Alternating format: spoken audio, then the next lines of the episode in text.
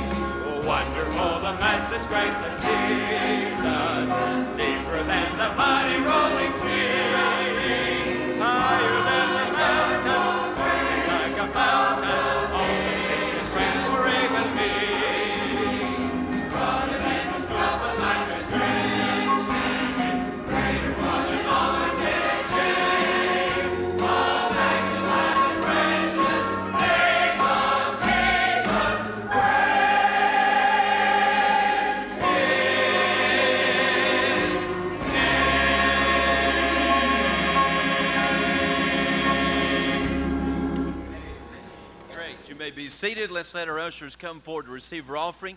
And if you are visiting with us today, we'd appreciate so much if you take just a moment to fill out a visitor's card. And if you were given a bulletin as you come in this morning, there's a little card in there you can tear out. Or if not, there's visitors cards located in the back of the pews, and we'd like to send you some information this week about the church. But we appreciate all of you that are visiting with us. Let me quickly just remind you of a couple of things. Tonight in the evening service, we'll be observing the Lord's Supper, and that is always a very special time. We do that every fifth Sunday night, so you don't want to forget tonight as we uh, honor the Lord and remember the Lord and what He's done for us through communion.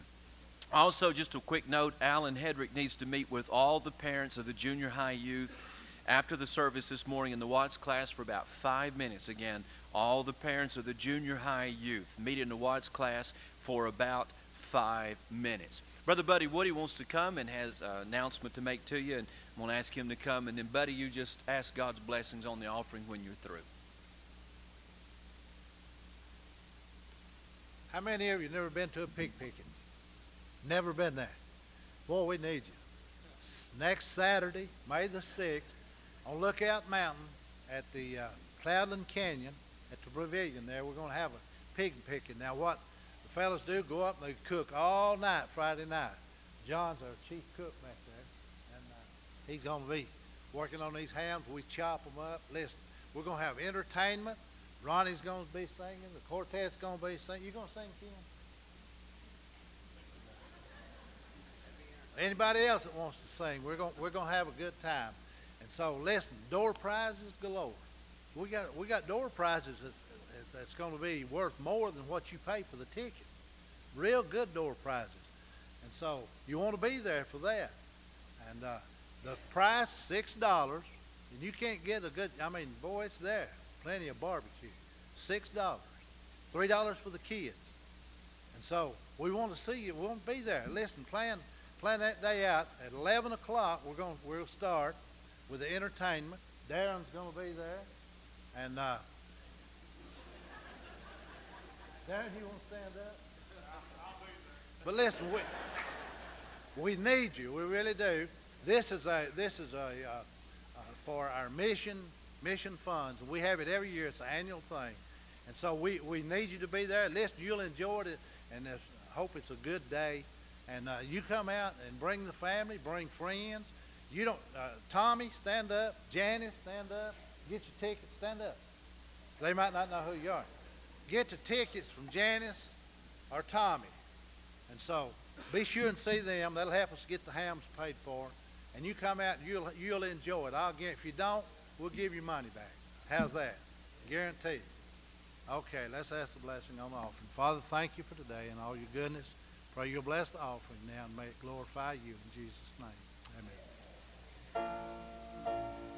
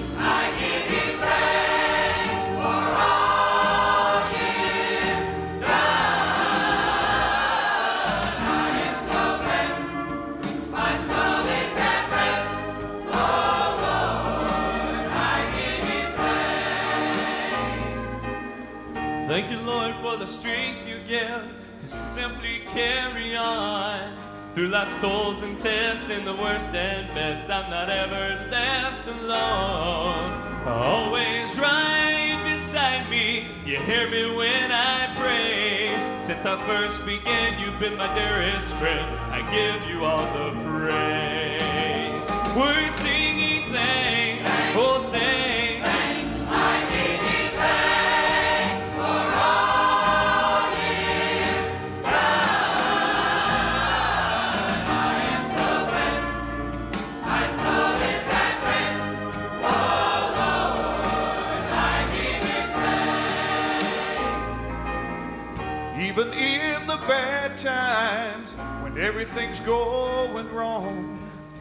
Even on that mountain, His loving presence makes me strong.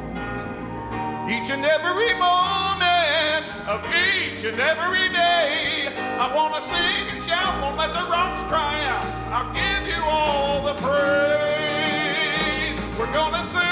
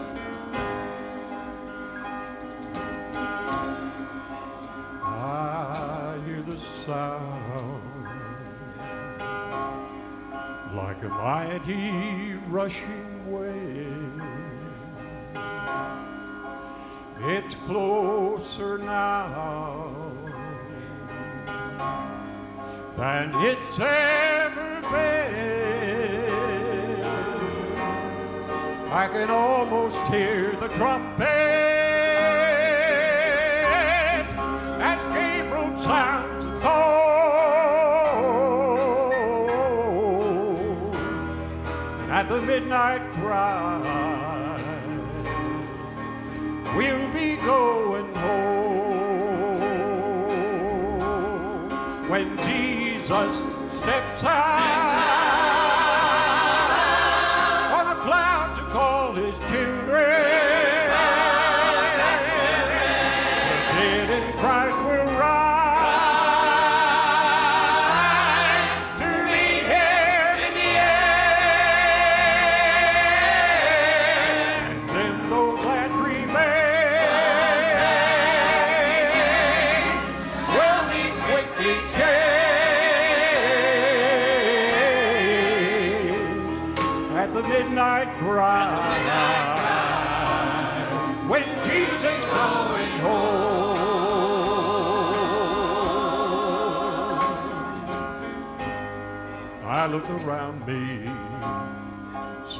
prophecies fulfilling. Oh, the signs of the time, they're appearing everywhere. I can almost hear the Father.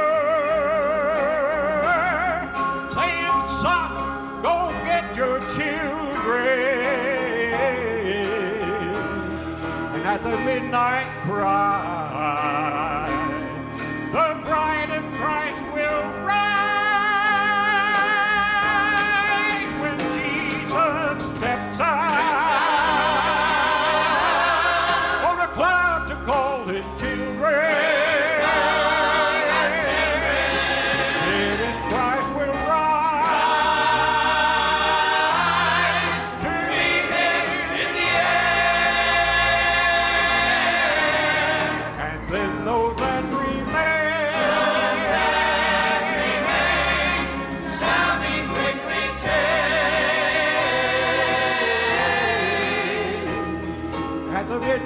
Cry.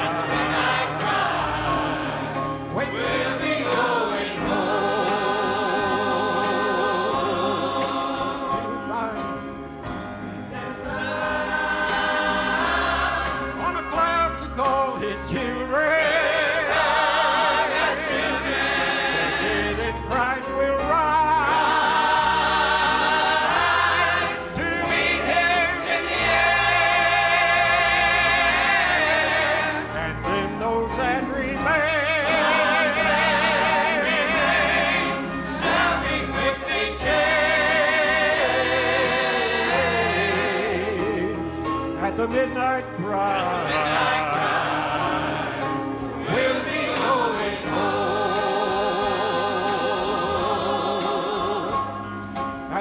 at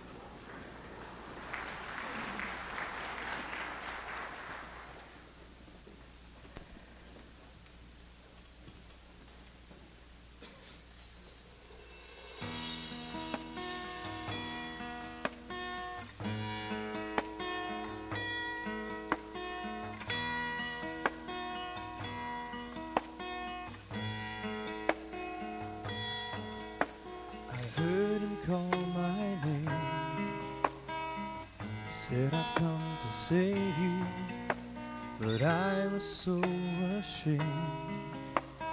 I turned to walk away, but he reached out his hand and said, I have something to show you. What I saw changed my life that day. I saw his scars. No, he didn't He said, Come, look inside them. They're a window to my heart. And don't forget I love you just the way you are. I knew it must be true. I saw scars.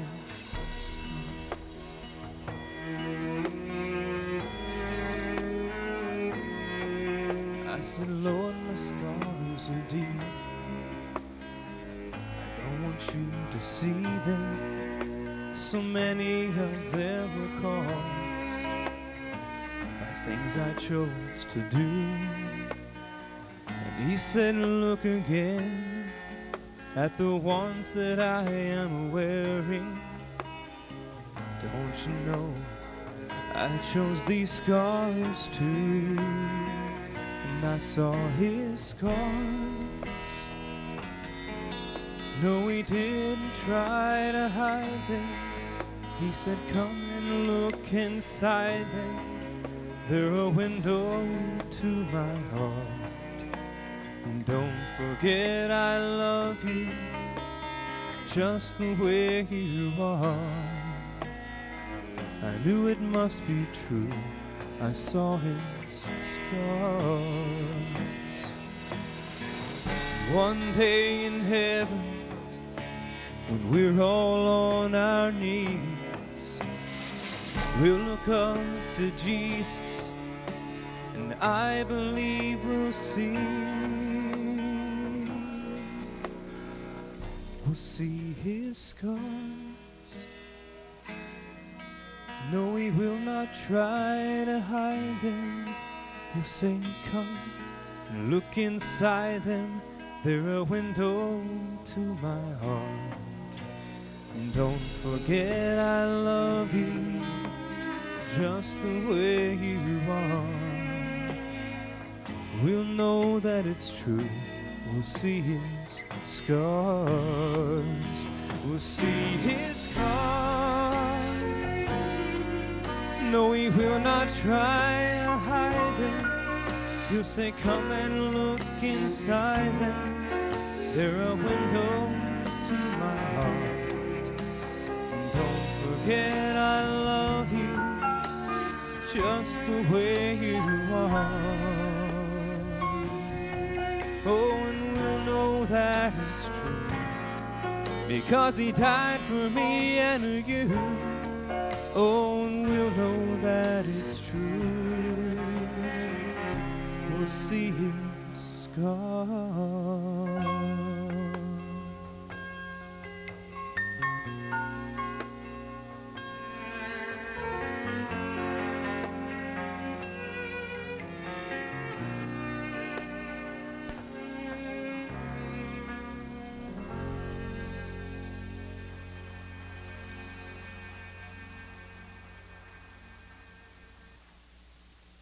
Let's open our Bible to the book of Proverbs, chapter 11, and also chapter 18. The book of Proverbs 11 and Proverbs 18.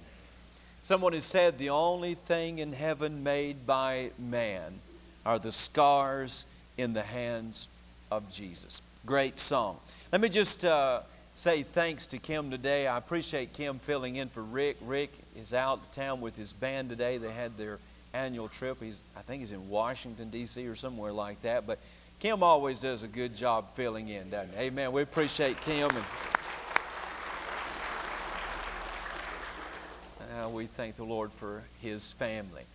I would also echo what Brother Buddy said about the pig picking. Many of you are new. You'd really enjoy this. It's, it's a wonderful day of fellowship. It's just a great time. And, and I would encourage all of you to go to it and the food is always good, and so uh, be sure to go. You'll enjoy it. Deacons meet us at 610 back in the believers class to prepare for the Lord's Supper. Let's stand as we honor the reading of His Word. As you know, for the past several weeks, I have been sharing with you some thoughts from Proverbs that I am calling good things of Proverbs. For there are many things in the book of Proverbs that are called good. And kind of a theme verse has been chapter 11, verse 23, where the proverb said, The desire of the righteous is only good, but the expectation of the wicked is wrath. It's like Solomon is saying, the proverb is telling us that a righteous person desires that which is good. And you'll also find as you go through the scripture that he talks about in Proverbs some of the good things. We've looked at some of those, such as a good man. We thought about a good name, thought about a good path. Last Sunday morning, we thought about good news. I'm going to bring you one more in this series today, and that's found in chapter 18, and it's called a good thing. Now, there are many other good things. I think there's about 10 of them. Talks about a good doctrine, talks about a good understanding, a good report, the good report, the same word for good news. There are several more, but I'm just going to uh, bring these five, concluding with this one today. Proverbs chapter 18, notice verse 22. Here's another good thing. It is a good thing found in Proverbs. The Bible said in Proverbs 18 22 that whoso findeth a wife findeth a good thing. Now, women, Solomon is not calling you a thing. He's saying that if you have a wife and findeth a wife, it is a good thing. There's something good about it, and we'll try to point that out in a moment. But he said, Whoso findeth a wife findeth a good thing and obtaineth favor of the Lord. Thank you. you may be seated. Let's pray, and then today we're going to think about this good thing.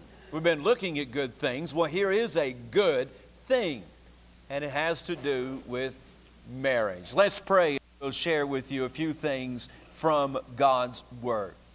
Father, today in Jesus' name, our hearts have been blessed and our hearts have been warmed uh, through the good music this morning. And we do give you thanks for the many, many wonderful things you've done. You are good to us and we give you praise and honor and glory. Thank you for the scars, for the wounds that are in, in your hands to represent the price that you paid that we might be saved. Now, blessed Spirit of God, I pray now you touch our hearts today and bless the Word of God. And as we continue gleaning from the Proverbs, help us to glean truth today that'll benefit every husband, benefit every wife, benefit every marriage. So open the Word of God to us. Help us to understand what is being said in the Word. And we'll thank you and praise you for it. It's in Jesus' name we pray. Amen. I read about a Christian retreat for couples. And in one of the sessions, uh, the couples were giving testimonies concerning their marriage. One lady got up and said, The Bible says, and the Bible promises, that no good thing will the Lord withhold from them that walk uprightly. Then she said, My husband is one of those no good things. Well, get, can I get an amen right there? As I said, we've been thinking about good things. Proverbs talks about good things. It talks about how that the righteous desire good things. Proverbs chapter 11 in verse 23. Proverbs 11 verse 27, you'll notice what he had to say about the matter of good. He that diligently seeketh good procureth favor. He tells us that someone that seeks good, he said in verse 23, that a righteous will desire that which is good. But in verse 27, the person that seeks good will procure favor. That is, they'll be blessed of the Lord. And so we've been trying to learn some of the good things that we ought to seek. If it is right to seek that which is good, then we want to know what is good and what we should seek. Again, we've thought about a good man, that a righteous person will desire to be a good man. Thought about a good name. A righteous person will desire a good name. A righteous person will desire a good path and even the good news that comes from a far country. But in our proverb today, in Proverbs chapter 18, it tells us that he that findeth a wife findeth a good thing. He's talking about a blessing that comes in life through finding a wife. Now, when I think about the matter of finding a mate, uh, whether it be a wife or a husband, some of you may feel like the man that went to the opera to hear a famous opera singer. And when she came out on the stage, his, her beauty just overwhelmed the fella. He thought that is the most beautiful woman that I have ever seen. Her hair is so beautiful, it's like silk. Her eyes, they sparkle like diamonds. Her teeth are as white as pearls, and her skin is so lovely. He thought to himself, I have never in all of my life seen anybody as beautiful as that woman. Then she began to sing, and oh, he said, My, I have never heard anybody with as beautiful of a voice as her. It was love at first sight and first sound. Well, to make a long story short, as soon as the opera was over, he went backstage and met the famous opera singer. They fell in love, and in a few weeks they were married. It was on their wedding night, and she's getting ready for bed, and she reached up and took off her hair. He was watching, and that long, beautiful, long flowing, wavy, beautiful hair was a wig. About that time, she popped out a glass eye, took out her false teeth, and then finally took off her makeup, revealing a pale, blotchy skin. And he was sitting there watching the whole thing and thinking. In a few minutes, he finally looked at her and said, Sing, honey, sing. Amen. Some of you may feel like you got shortchanged. A couple of fellas were talking, and one said, I got a brand new beagle for my wife today. The other fellow said, I wish I could make a trade like that. Well, he that findeth a wife findeth a good thing.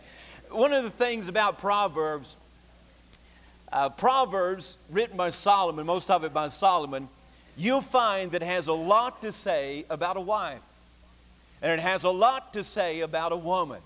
Now, you would think Solomon, having 700 wives and 300 concubines, had learned a little bit about women. For example, look in chapter 21. You find some interesting things that he said about a woman. Proverbs 21, notice verse 9. He said, It is better to dwell in the corner of a housetop than with a brawling woman in a wide house. I'd call that an experienced man, wouldn't you? But he got to thinking about it just a little bit. He thought about a, sitting in the corner of a housetop. Look down in verse 15 to what he said. He said, rather not verse 15, Proverbs, look at verse 19. He said, It is better to dwell in the wilderness than with a contentious and an angry woman. He thought, Man, it's a lot better just get away than just sit right on the rooftop. Amen. Chapter 27, verse 15, another interesting statement that he had to say about a woman. Proverbs 27, verse 15, he said, A continual dropping in a very rainy day and a contentious woman are alike. I would say that man had learned a little bit about women. Can I get an amen, fellas? well, in all fairness and in all seriousness, he says some wonderful things about a wife. For example, look in chapter 12 and notice verse 4. Chapter 12 in verse 4, he said that a virtuous woman is a crown to her husband. He states that a good wife, a virtuous woman, is a wonderful, wonderful treasure to a man. Chapter 31, verse 10, you are familiar with this. It is a chapter that talks about a mother and a virtuous woman. He said in Proverbs 31, verse 10, Who can find a virtuous woman, for her price is far above rubies? Solomon speaks about a woman, he speaks about a wife as being a crown to her husband. He speaks about a woman and being a wife as being far more valuable than rubies or precious stones. He's talking about a priceless treasure in a wife or in a woman. It is no wonder that he said, He that findeth a wife findeth a good thing. He's talking about a wonderful, wonderful, wonderful treasure. Well, in the Proverbs, in Proverbs 18, verse 22, when he talks about finding a wife, in essence, what he's talking about is the wonderful relationship that is called marriage. He that findeth a wife findeth a good thing. What he's talking about is the relationship that exists between a man and a woman, a relationship of a husband and a wife. And he describes that as being a good thing. Well, as I look in Proverbs chapter 18, as I've tried to think about this week, I found there are so many, there are several wonderful lessons to be gleaned from this proverb about this relationship that we call marriage. I want to point out three of them this morning, and I give them to you briefly. The first one that I see as I look at the proverb is how marriage should be seen. How should we see marriage? How should we view marriage? What should our opinion of marriage be? Again, he said that whoso findeth a wife findeth a good thing. Solomon is saying that a wife is a good thing, or that the marriage relationship is a good thing. He's speaking about marriage as being something that is good. How should we see marriage? How should we view marriage? We should look at it as something that is good. We should look at it as something that, as Solomon would say, is a good thing. Now, I think about in the very beginning the first man and first woman, the first husband and wife.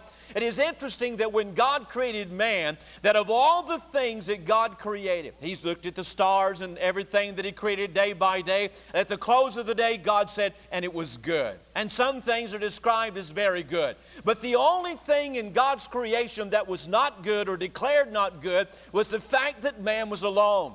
You remember Genesis chapter 2, verse 18? The Bible said it was not good for man to be alone. That would imply that marriage is good. If it was not good for man to be alone, alone, then it was good for man to have a companion. The ideal is that marriage is a good thing. Now, why is marriage a good thing? Solomon speaks about it as being a good thing. Well, why is it a good thing? I want you to turn to Genesis 2. Hold your place. And let's go back to the first marriage and I want us to notice from the first marriage there and try to glean a couple of things about why marriage is a good thing. Look in Genesis chapter 2. And first of all, let me say that marriage is good because of what it fulfills. Marriage is good because of what it fulfills. In Genesis 2, you have the first marriage. You have the first man and woman, the first husband and wife, and you have the first marriage there, and you find God putting them together. But you find in Genesis chapter 2 that God has created all the earth and He's inhabited the earth with animals and different things like that. He has created man. Woman has not been created at this point, but man has been created, and the Bible tells us that Adam is all alone. You see, God had given Adam the responsibility of naming all the animals, and as he did so, something happened in the heart of Adam. Adam, he saw there was a Mr. Horse and a Mrs. Horse. He saw there was a Mr. Dog and a Mrs. Dog. He saw there was a Mr. Fish and a Mrs. Fish, but he realized there was no Mrs. Adam. Someone said that God created two voids in the heart of every man. Two voids that can only be fulfilled and filled by a heavenly father and by an earthly female. There are two voids in the heart of every man a void that it can only be filled by his creator and by a companion. Adam realized that he didn't have a companion. Adam realized that everything God had created, every living creature, had a companion, but he did not have a companion. And suddenly the need for a companion and the desire for a companion came to the surface. And God responded to that need and responded to that desire by saying, I will make a help meet for him. You might say this morning that in the heart of every person, there is a need for companionship. In the heart of every individual, there is a desire for companionship. In the early years of our life, it's what develops friendships. We desire friendships. We desire companionship. We desire to be around people and do things with people and whatever. It is a desire put there by God. And as the years pass by, that desire and need intensifies, and man longs for a companion to share his life with, and a woman longs for a companion to share their life with. You see, marriage is good because it was designed by God to meet that need in our life. Marriage is good because it was designed by God to meet that desire in our life. We have a longing in our heart. We want a companion to share our life with. And marriage was created and designed and developed by God to meet that desire. It fulfills that need. It fulfills that desire. Marriage is a good thing because of what it fulfills. Second of all, marriage is a good thing because of what it forms. You see, marriage not only provides a mate, but it also produces a union. Look in Genesis 2. Notice beginning in verse 22 how God described marriage. The Bible said, In the rib which the Lord God had taken from man, made he a woman and brought her unto the man. And Adam said, This is now bone of my bones and flesh of my flesh, and she shall be called woman because she was taken out of man. Therefore shall a man leave his father and mother, shall cleave unto his wife, and they shall be one flesh. You see, marriage produces a very special union. Marriage is good because it produces a very significant union. Marriage is a good thing because it produces a very sacred union between two people. Here is a man, here is a, a woman, and they become husband wife, and the union they experience and the union that they find or that is formed in marriage is God said they become one flesh. You see, marriage is a good thing because it meets a need in our lives. Marriage is a good thing because it produces this very, very special union where two human beings become one. Look in Genesis 5 and notice verse 2. This is something interesting that I saw this week. I'd never noticed this before. But in Genesis 5 and verse 2, notice how God described Adam and Eve.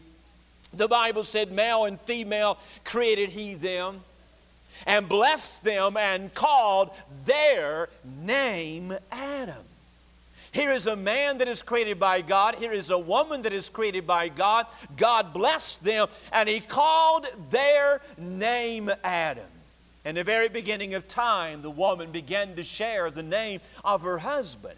But it was much more than a woman sharing the husband's name, but it's how God viewed them. You see, God had brought them into this very special union.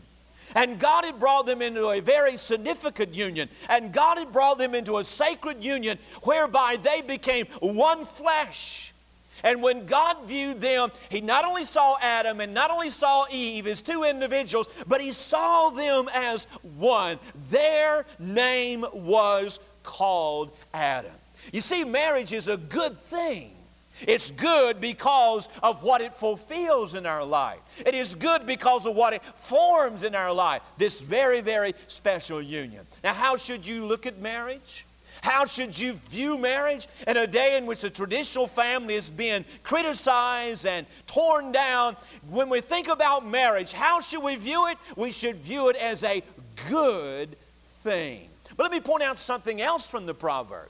Not only how marriage should be seen, but second of all, how marriage should be sought. Notice again the proverb in Proverbs chapter 18. The Bible said, Whoso findeth a wife findeth a good thing. I'll put brackets around the word findeth for just a moment. Whoso findeth a wife findeth a good thing. That is a very interesting word that is used here in the proverb. It is a very, very enlightening word. The word literally means or describes something that has properly come into existence. It describes that, it speaks of that which is properly come forth.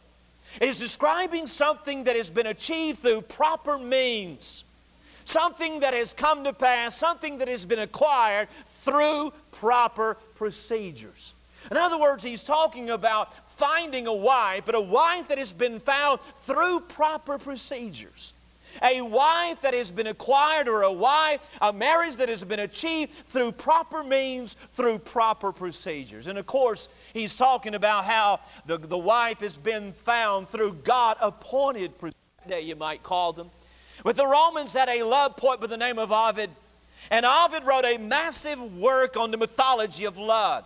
And one of the stories that was very popular in those days was a story that Ovid told about a sculptor who believed there was no woman perfect enough for him to be worthy of, or, or no woman perfect enough to be worthy of his interest. So, what he did, he carved a magnificent female statue out of ivory of what he thought was the perfect woman. And when he carved the statue out, he fell in love with the statue. And he began to pray to the goddess Venus that Venus would bring uh, him a wife or a woman similar to the image that he had created in ivory. And the legend goes that when he returned home and kissed the statue hello, that she responded to him, she came to life, and they were later on married. But I want to say to you today that when it comes to the perfect wife, or the perfect mate, the perfect wife or husband, the perfect mate is not formed. The perfect mate is found. And the perfect mate for you and the perfect mate for me is found through proper procedures. It is found by observing certain rules and certain principles that are laid down in the Word of God. How do you find the right person? I talk for just a moment to you single folk. How do you find the right person for your life? How do you find the right wife? How do you find the right husband? Well, go back again to Genesis 2 and once again look at the first marriage. And the book of Genesis, notice chapter 2 and verse 22, and you see, first of all, a mate chosen by the Lord. Genesis 2 and verse 22. The scripture said, In the rib which the Lord God had taken from man, made he a woman and brought her unto man. Now, notice that statement there that he brought her unto man. Woman was created by God for Adam. Eve was created by God for Adam, and God brought Eve into Adam's life. Would you hold your place and look in Proverbs 19 14? Giving you a little Bible practice this morning. But I want you to underline these verses and mark them and become familiar with them. But in Proverbs chapter 19, look at verse 14. Proverbs 19 14, the Bible said, House and riches are the inheritance of fathers, and a prudent wife is what? From the Lord. The Bible said that God created Adam and that or created Eve and he brought Eve unto Adam. And the proverb said that a prudent wife is from the Lord. In other words, the perfect mate for you is the mate that God gives to you. It is the mate that God brings into your life. You might say that the perfect person for your life, it is not a matter of coincidence, it is a matter of providence. It's not that just by chance that you met. No, the person that God has for you and the person that God had for me, it was all a doing of God. It is a mate chosen by the Lord.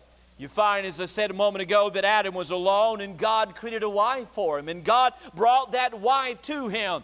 It was a mate chosen by the Lord. I love the way that Stephen Olford describes it, and he describes how God caused a deep sleep to fall upon Adam, and from the side of Adam he took a rib. He said that Adam slept in the will of God as God prepared a mate for him. You see, the proper procedure for getting a mate or choosing a mate is seeking the will of God.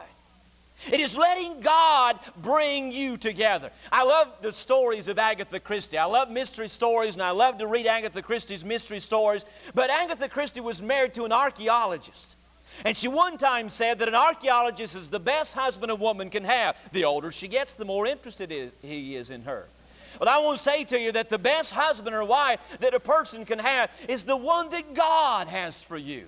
All of you young people, you single people, listen to me today. There is a mate that God has for you.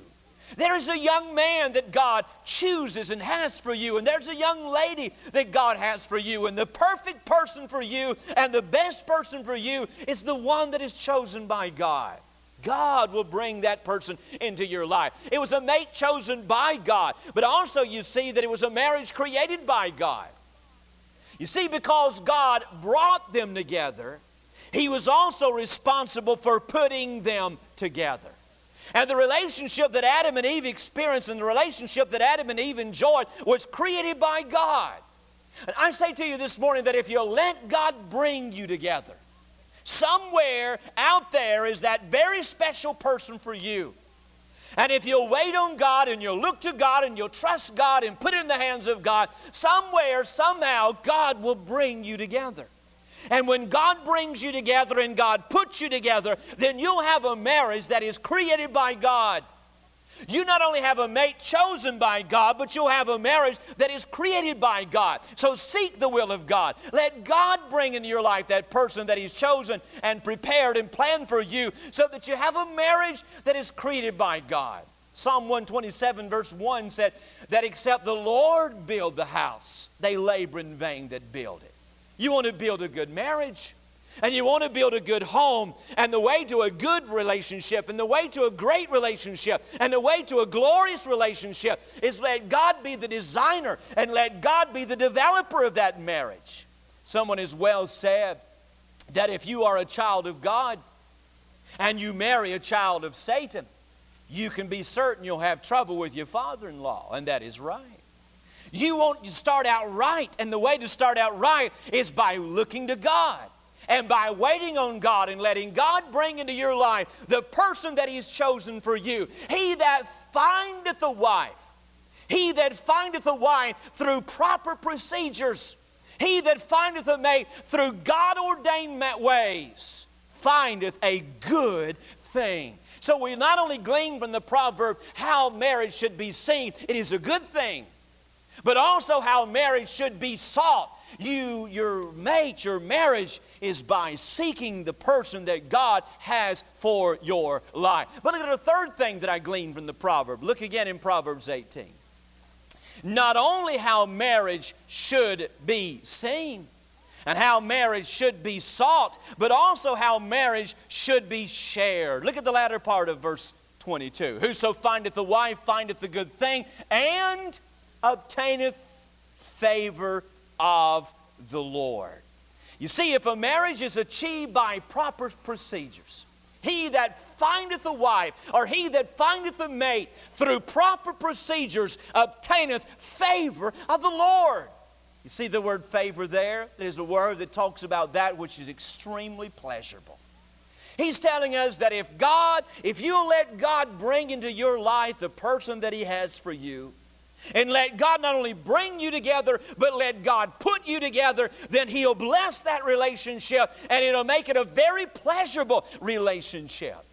A little girl had just learned the story of Snow White and the Seven Dwarfs, and she was so excited about it, she wanted to tell her mother, so she began to tell the story. And when she got to the place where the prince kissed Snow White and awakened her from her sleep, the little girl said, Mama, do you know what happened then? And the mother, being familiar with the story, said, And they lived happily ever after. And the girl said, Oh, no, no, no, no, they got married. Well, I want to say to you that marriage, that God intended it to be a very, very pleasurable experience. That if he'll let, if we'll follow proper procedures and let him bring into our life the right person for our life, then he'll bless that relationship and make it a very pleasurable thing. What does he mean? For one thing, he's talking about an enjoyable experience an enjoyable experience. I read somewhere this week that on an average day, 13,500 Americans get married. Every day, on an average, 13,500 Americans get married. And I read that stat and I wondered, after they got married, how many of them are really happy marriages? How many of them really have an enjoyable relationship in that marriage? The German poet Heinrich Heine bequeathed his entire estate to his widow on one condition that when he died, she remarry. Why? He said, so at least one other man will regret my death. Can I get an amen right there? I think about Abraham Lincoln. I love Abraham Lincoln. He's probably one of the most quoted presidents that ever lived. But there's one quote that I ran across that he made that really, I, I, I don't know where it came from. I, what little bit of history I've read about Lincoln and whatever there, I think his wife was kind of an overbearing type person and whatever there, maybe one of those that drove him out on the rooftop. But anyway, Abraham Lincoln one time made the statement that marriage is neither heaven nor hell, it's purgatory. I want to say to you that God didn't intend for your marriage to be a purgatory. That God said, I want to bring you together and I want to put you together and I want you to obtain my favor so that you have an enjoyable experience in marriage. I read about one love and marriage Gallup study of 657 married couples that was conducted in 1989 and 1990 for Psychology Today. And they interviewed these couples and they found that four fifths of those interviewed said they would marry the same person again if they had to do all over. They were asked, if you had it to do all over again, would you marry the same person? And four fifths of those interviewed said they would. And I found an interesting stat in that study. They said that over 60% of American couples describe their marriages as very happy. And I thought, that's great. 60% of American couples say their marriages are very happy, but at least 40% that are not very happy in their marriage. But God intended marriage to be a very enjoyable experience. He didn't intend for marriage to be a deadlock, He intended to be a wedlock. And God intended to be a very enjoyable experience in life. In fact, marriage ought to be the most enjoyable experience apart from your relationship to Christ that you have in this world. That's the way God designed it an enjoyable experience. But He also implies an enriching experience. That marriage ought to be something that is very enriching. I think about a fellow that was at work, and one of his coworkers was sharing with him the things that he did for his wife to let her know that uh, he loved her, and he was telling about the little things that he did. So this fellow decided, I'm gonna go, I'm gonna do something special for my wife today. So before he left the office, he showered and shaved and put on some expensive uh, cologne and stopped by the flower store and bought this beautiful bouquet of flowers. And when he got home, he walked up and rang the doorbell. And his wife opened the door, and there he stood with that bouquet of flowers. And she said, Oh, no, and just started bawling. He said, What's the matter? She said, It's been a terrible day. First, I had to take Billy to the emergency room and get stitches in his leg. Then your mother called and she's coming for two weeks. And then the washing machine broke down and now you come home drunk. Amen.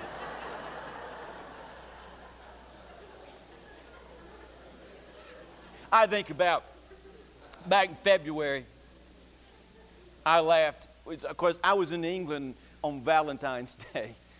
And I, Brother Tom, we go on something all the time, whatever there. And we were, I think on Tuesday, we were making our way up toward Nottingham, which is up in the northern part of England. We're going up to a little bookstore up there. And, and somebody mentioned, today's Valentine's Day. And so uh, Brother Tom said, Oh, well, I knew I forgot something. I knew I forgot something. I said, Surely you didn't forget Valentine's Day. And he said, oh, I knew I forgot something. So I proceeded to tell him what I had done. And I said, Before I ever left town, the last thing I did before I left town was I went to the flower store and I ordered my wife 26 roses. 25 of them were red and one was white. And I told him all about it. I put a note on there, and I did. This is what I did. I put a note on there. I said, These 25 red roses represent the 25 wonderful years we've spent together. And I said, This one white rose represents the many years I prayed that God would give us together. Well, he didn't say anything. We was driving down the road a little ways. He said, Pull over here. I need to use the phone just a moment. So got out of the car, went to the phone booth, and he got back in. I said, Tom, who in the world are you calling? He said, You smart aleck, I'm ordering flowers. Amen. Amen. But in most marriages, if we're absolutely honest, it is not an enriching experience. One said many girls marry men just like their fathers. That explains why mothers cry so at weddings. Amen. But God talked about obtaining the favor of the Lord. How that marriage was intended by God to be an enriching experience, enriching for the wife, enriching for the husband, not a burden, not a blessing. Look at Proverbs 31:10 again. We looked at it a moment ago, but look at it. Proverbs chapter 31:10. Who can find a virtuous woman for her price is far above rubies? Solomon was saying that a husband that gets this kind of woman has received a valuable treasure, someone that will deeply enrich his life and their family's life. And it could be vice versa. You see, God said, He that findeth a wife, he that obtains a wife through proper procedures, if you'll wait on God, and let God bring into your life the person that He wants and let God put you together, that He'll give you a relationship that can be a very, very enjoyable and a very, very enriching relationship. It's a good thing.